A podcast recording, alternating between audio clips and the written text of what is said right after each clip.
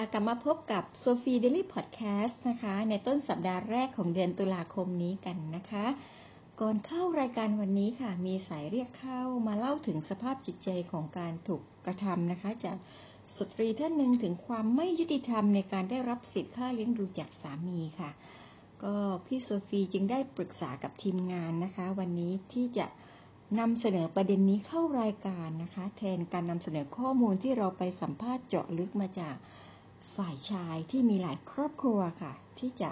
มาตอบคำถามต่อจากเทปที่แล้วว่าผู้ชายได้อะไรกับการแบ่งใจให้กับผู้หญิงหลายคนนะคะโดยเทปนี้นะคะพร้อมที่จะออกอากาศเป็นลำดับถัดไปนะคะขอให้ท่านผู้ฟังรอติดตามรายการของเราด้วยนะคะเอาเป็นว่าประเด็นศักดิ์ศรีของมนุษย์เมียนะคะเราก็จะเคลียร์กันไม่จบสิ้นนะคะมีทั้ง1ค่ะก็คือมีการแย่งชิงกันแบบชักกระเยาะกันไปมานะคะและอันที่2ก็คือโทษหรือว่าโยนความผิดให้กันและกันแบบตีปิงปองใส่กันแบบดุดันทั้ง2ฝ่ายนะคะคล้ายๆเล่นสงครามประสาทอย่างไรอย่างนั้นเลยนะคะผลลัพธ์ก็คือผู้ชายก็จะน่วมบอบช้ำนะคะหาความเป็นชายชาตรีที่เหลือค่าแทบไม่ได้เลยนะคะในทุกวันนี้ตามสื่อต่างๆที่ปรากฏอยู่นะคะค่ะในแพลตฟอร์มออนไลน์ที่พี่โซฟีถูกดึงเข้าไปสังเกตการณ์นะคะมีการสนทนาอยู่2ห้องด้วยกันค่ะห้องแรกเป็นห้องของภรรยาเบอร์1และก็ห้องที่2เป็นของภรรยาเบอร์2นะคะทั้ง2ห้องค่ะต่างโอดครวญต่อความทุกข์ใจที่ไม่แตกต่างกันเลยนะคะในมุมมองของพี่โซฟีมองว่า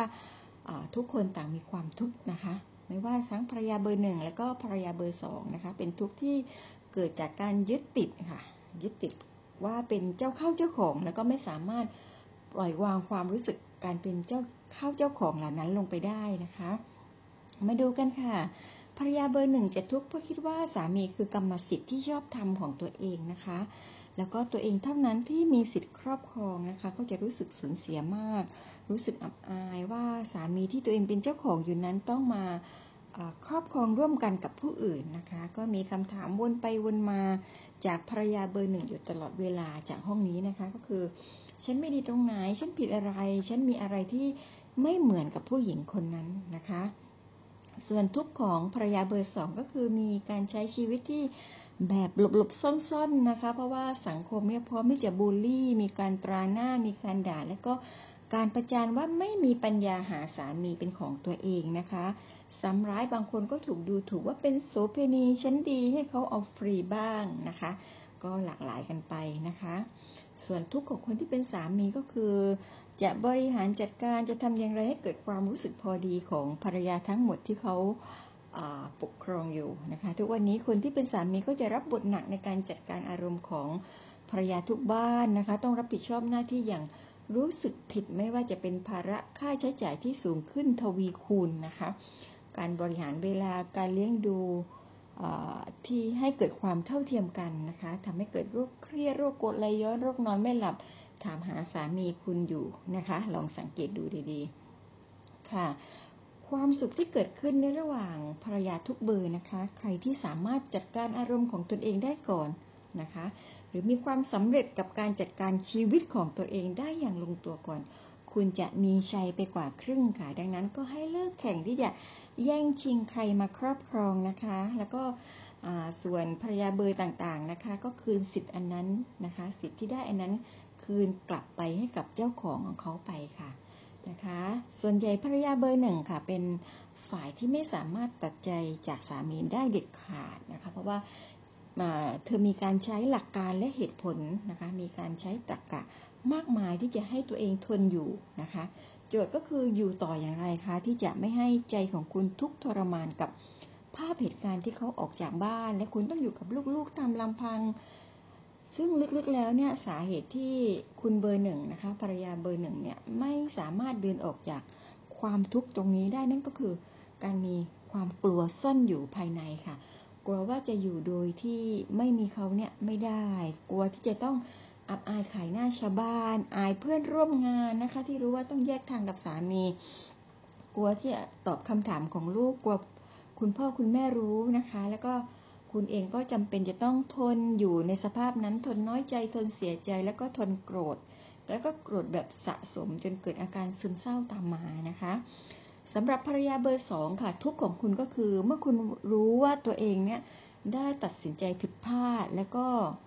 โอกาสน้อยมากและโอกาสค่อนข้างที่จะริบหรี่นะคะที่จะได้รับการเลี้ยงดูให้เป็นไปตามทฤษฎีของการครองคู่อยู่กินกันนะคะและการที่คุณจะถอยออกมาเขาทำได้ไม่ง่ายใช่ไหมคะเพราะว่าเขาไม่ยอมปล่อยมือคุณไปค่ะสถานการณ์เช่นนี้นะคะก็เข้าได้กับสายที่โทรมาเมื่อกี้ก่อนเข้ารายการพอดิบพอดีเลยนะคะมาดูวิธีการที่แต่ละบ้านทำกันอยู่ค่ะโดยเฉพาะบ้านเบอร์1นะคะซึ่งทุกบ้านให้ข้อมูลว่าได้พิสูจน์แล้วว่าทำไปแล้วไม่ได้ผลนะคะก็คือภรรยาเบอร์1พยายามที่จะใช้ความดีเข้าแลกนะคะมีการปรับเปลี่ยนพฤติกรรมตนเองหันมาเอาอกเอาใจสามีมากขึ้นรวมทั้งบางคนก็ได้กำชับสามีนะคะไม่ให้ใช้จ่ายด้านการเงินเพื่อการปนเปื้อหรือไปซัพพอร์ตภรรยาเบอร์ต่างๆนะคะรวมทั้งมีการตั้งคำถามแบบแรงๆใส่สามีว่าคุณจะเลือกใครระหว่างฉันกับคนนั้นนะคะสรุปก็คือทำไปแล้วก็ไม่ได้ผลนะคะเขาก็ไม่ได้เลือกใครให้ชัดเจนนะคะหนำซ้ำก็ยังแสดงอาการหมดรักคุณยิ่งชัดเจนขึ้นและดูเหมือนไม่ได้แคร์คุณเลยนะคะเขาก็ยิ่งไปหาภรรยาน้อยเขาได้อย่างทุกเมื่อเช้าวันนะคะเหมือนยิ่งห้ามก็เหมือนยิ่งยุนะคะและถ้าพอหลังๆถ้าเขาอยู่บ้านมากขึ้นคุณก็กลับไปถามเขาว่าวันนี้ไม่ไปหาเมียน้อยหรือคะอะไรเนี่ยคะซึ่งเหมือนกับเป็นการท้าทายเขามากเลยทีเดียวนะคะและทำให้เขาเนี่ยมีโอกาสทำให้เขาหวนกลับไปได้อีกเมื่อเขามีโอกาสหรือว่าเมื่อเขาเคลียร์ใจกันได้นะคะเขาก็กลับไปหาภรรยาน้อยของเขาได้ต่อนะคะสำหรับสิ่งที่หล่อเลี้ยงใจนะคะสิ่งที่หล่อเลี้ยงใจให้ภรรยาเบอร์1เนี่ยสามารถทนอยู่ต่อไปได้ก็คือการพอใจกับการได้รับการดูแลจากสามีไม่ว่าจะเป็นค่าเลี้ยงดูการรับผิดชอบดูแลบุตรการดูแลบ้านสามีกลับมา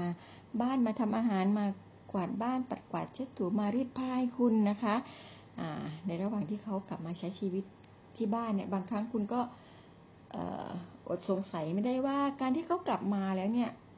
การที่เขากลับมาแล้วคุณดีใจนะคะแล้วก็มันก็ทำให้คุณแบบเจ็บบางครั้งคุณรู้สึกว่าทำไมคุณเจ็บและไม่จำนะคุณยังหรือว่าคุณยังมีค่าเฉพาะช่วงเวลาที่คุณยังมีประโยชน์ต่อเขาอยู่หรือเปล่าอันนี้ก็เป็นคำถามที่วนอยู่ในหัวของภรรยาเบอร์1ที่เขาสะท้อนออกมานะคะพอคำถามเหล่านี้มันวนเวียนอยู่มากมายนะคะตลอดเวลานะคะก็ทำให้เกิดอาการประสาทเสียได้ง่ายนะคะในภรรยาเบอร์1ค่ะใช่แล้วค่ะก็คือหลักการทางจิตวิทยาข้อเดียวที่ผู้ชายใช้หล่อเลี้ยงภรรยาทุกเบอร์นะคะส่วนมากก็จะได้ผลกับภรรยาเบอร์1หรือว่าเมียหลวงทั้งหลายนะคะก็คือหลักการให้ความไม่แน่นอนค่ะที่เรียกว่า uncertainty นะคะก็คือความไม่สม่ำเสมอในการให้เวลาความไม่แน่นอนในการอยู่ร่วมด้วยนะคะหลักข้อนี้นะคะจะได้ผลกับเบอร์1มากค่ะเพราะว่าเบอร์2เขาก็จะทำใจได้แล้วว่าคุณจะมาบ้างไม่มาบ้างก็เป็นเรื่องปกติของผู้ชายนะคะส่วนเบอร์1เนี่ยก็จะเป็นการกำกับให้สามีนะคะต้องทำอะไรที่แน่นอนนะคะภรรยาเบอร์1มักต้องการอะไรที่แน่นอนต้องการอะไรที่คงเส้นคงวากว่านะคะรวมทั้งการใช้เวลาอยู่กินกันที่แบบแน่นอนฟิกตายตัวนะคะให้เกิดการกลับบ้านที่ตรงตามเวลาที่กำหนดไว้อย่างเช่นในอาทิตย์หนึ่งต้องอยู่กี่วันและก็วันไหนบ้างอะไรเป็นต้นนะคะทำให้หลักการทางจิตวิทยาข้อนี้นะคะจะได้ผลกับภรรยาที่เป็นเบอร์1หรือเมียหลวงมากที่สุดนะคะแล้วก็ได้รับการพิสูจน์ทางวิทยาศาสตร์มาแล้วว่าหลักการข้อนี้นะคะเมื่อนำไปทดลองใช้กับนกนะคะถึงวิธีการวางภาชนะที่ใส่อาหารให้นกจิก3แบบค่ะแบบที่1คือนกจิกทุกครั้งอาหารก็จะไหลออกมาให้กินทุกครั้งเลยนะคะแบบที่2นกจิกทุกครั้งก็จะไม่มีอาหารออกมาเลยนะคะส่วนแบบที่3ค่ะก็คือจิกทุกครั้งก็จะมีอาหารไหลออกมาบ้างและก็ไม่ออกมาบ้างนะคะผลปรากฏว่านกก็จะเลิกจิกในภาชนะที่แบบในภาชนะแบบที่1กับแบบที่2ค่ะก็คือแบบที่1จิกทุกครั้งได้รับทุกครั้งนกก็จะเลิกจิกไปนะคะแล้วก็แบบที่2จิกทุกครั้งไม่มีอาหารไหลออกมาเลย ในแบบที่1กับแบบที่2นกก็จะเลิกจิกไปโดยปริยายแต่นกก็จะมารุมจิกกับภาชนะในแบบที่3ค่ะก็คือแบบที่จิกออกมาและอาหารออกมาบ้างไม่ออกมาบ้างซึ่งเป็นความไม่แน่นอนนะคะทำให้นกเหล่านี้ค่ะต่างใช้ปากจิกจนปากมันฉีกเลยนะคะหลักการนี้เลยใช้ได้กับภรรยาประเภทที่รอการเติมเต็มรักจากสามีในแบบที่ได้บ้างไม่ได้บ้างนะคะสามีกลับมาบ้านบ้างไม่กลับมาบ้างอะไรอย่างเงี้ยค่ะมันจะสร้างความหวังว่าทุกๆการปฏิบัตินะคะที่คุณเองเนี่ยลงทุนทำดีไปกับสามีเนี่ยคุณหวังว่าจะทำให้เขาเกิดการเปลี่ยนใจให้เขาเห็นความดีของคุณแล้วก็หันกลับมา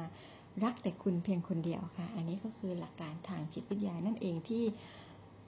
คุณสามีใช้หล่อเลี้ยงบรรดาภรรยาอยู่นะคะค่ะกลับมาดูความทุกข์ของเมียน้อยกันบ้างนะคะเมียน้อยทุกวันนี้อาจไม่ใช่เด็กเล็กๆเยาว์วัยหรือว่าเป็นเด็กสาวอีกแล้วนะคะเป็นได้ตั้งแต่สาวแก่แม่ไม้ค่ะที่ไร้คู่ต่างๆนะคะตอนแรกเธอเหล่านี้เข้ามาทำงานมาคบหากันมาทำงานร่วมกันเนี่ยเพราะคิดว่ามีอะไรหลายๆอย่างนะคะที่ต่างตรงกันทั้งความคิดตรงกันทั้งรสนิยมรวมทั้งเป้าหมายในชีวิตนะคะที่เธอวาดหวังว่ามาอยู่ร่วมกันแล้วจะมีความสุขนะคะสุดท้ายเมื่อไม่ได้เป็นไปตามที่วาดหวังนะคะเบอร์2ก็จะใช้ชีวิตเหมือนอยู่ตามลำพังนะคะเคว้งคว้างนะคะโดดเดี่ยวรวมทั้ง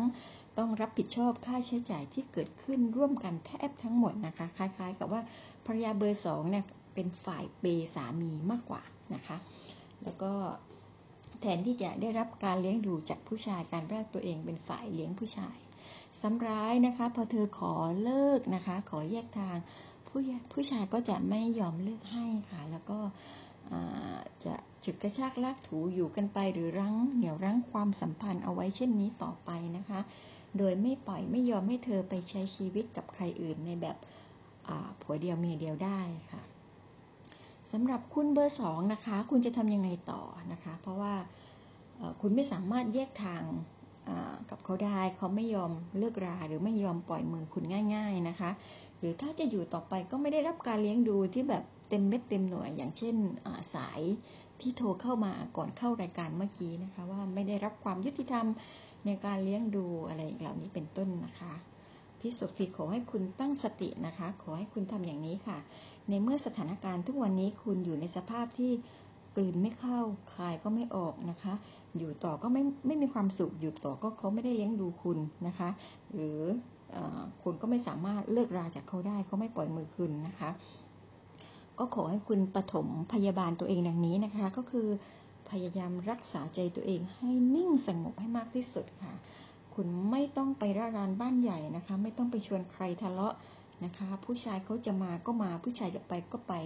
ไม่รั้งไม่หน่วงเหนี่ยวใครไว้ให้เสียศักดิ์ศรีนะคะแล้วก็ไม่ต้องถามด้วยว่าพี่จะกลับมาเมื่อไหร่คะเป็นเรื่องของเขาค่ะที่เขาจะมาหรือไม่มานะคะเรื่องของคุณก็คือคุณมีหน้าที่จัดการชีวิตของคุณให้ดีนะคะ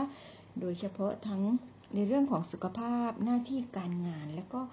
การเงินค่ะสำคัญที่สุดการเงินของคุณคุณต้องจดบันทึกค่าใช้จ่ายของคุณให้ดีนะคะแยกประเภทให้ชัดจัดการเงินจัดประเภทเงินออมเงินเก็บ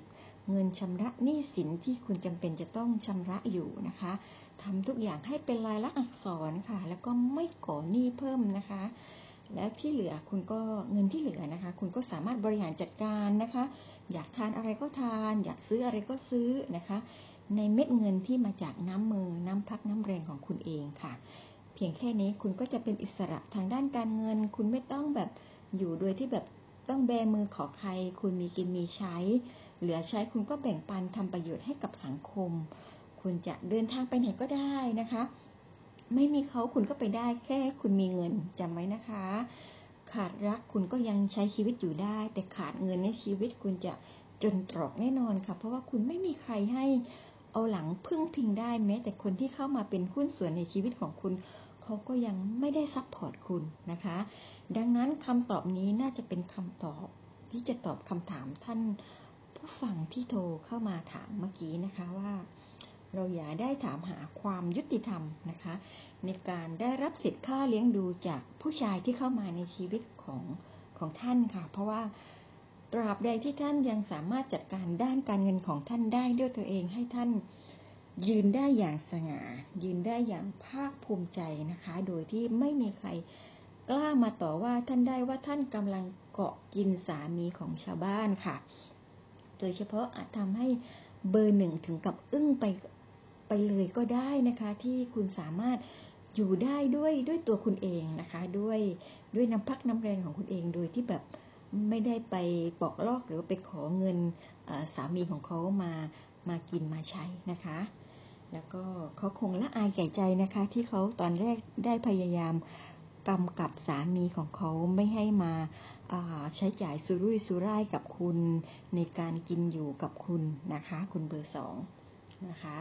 สุดท้ายค่ะหวังว่าหลายคนคงจะพบกับคำตอบและทุกคนก็มีสิทธิ์ที่จะเลือกนะคะเลือกที่จะใช้ชีวิตให้มีค่าให้ชีวิตดูดีมีสง่านะคะสมศักดิ์ศรีตราบใดที่ท่านเลือกที่จะยืนหยัดเลี้ยงดูตัวเองด้วยน้ำพักน้ำแรงของท่านเองค่ะและท่านก็จะสามารถภาคภูมิใจนะคะเห็นในคุณค่าของตัวเองนะคะท่านอยู่ได้โดยไม่ต้องแบมือขอใครกินนะคะไม่ต้องแบมือขอใครใช้นะคะสู้ๆนะคะด้วยรักจากใจพี่โซฟีค่ะ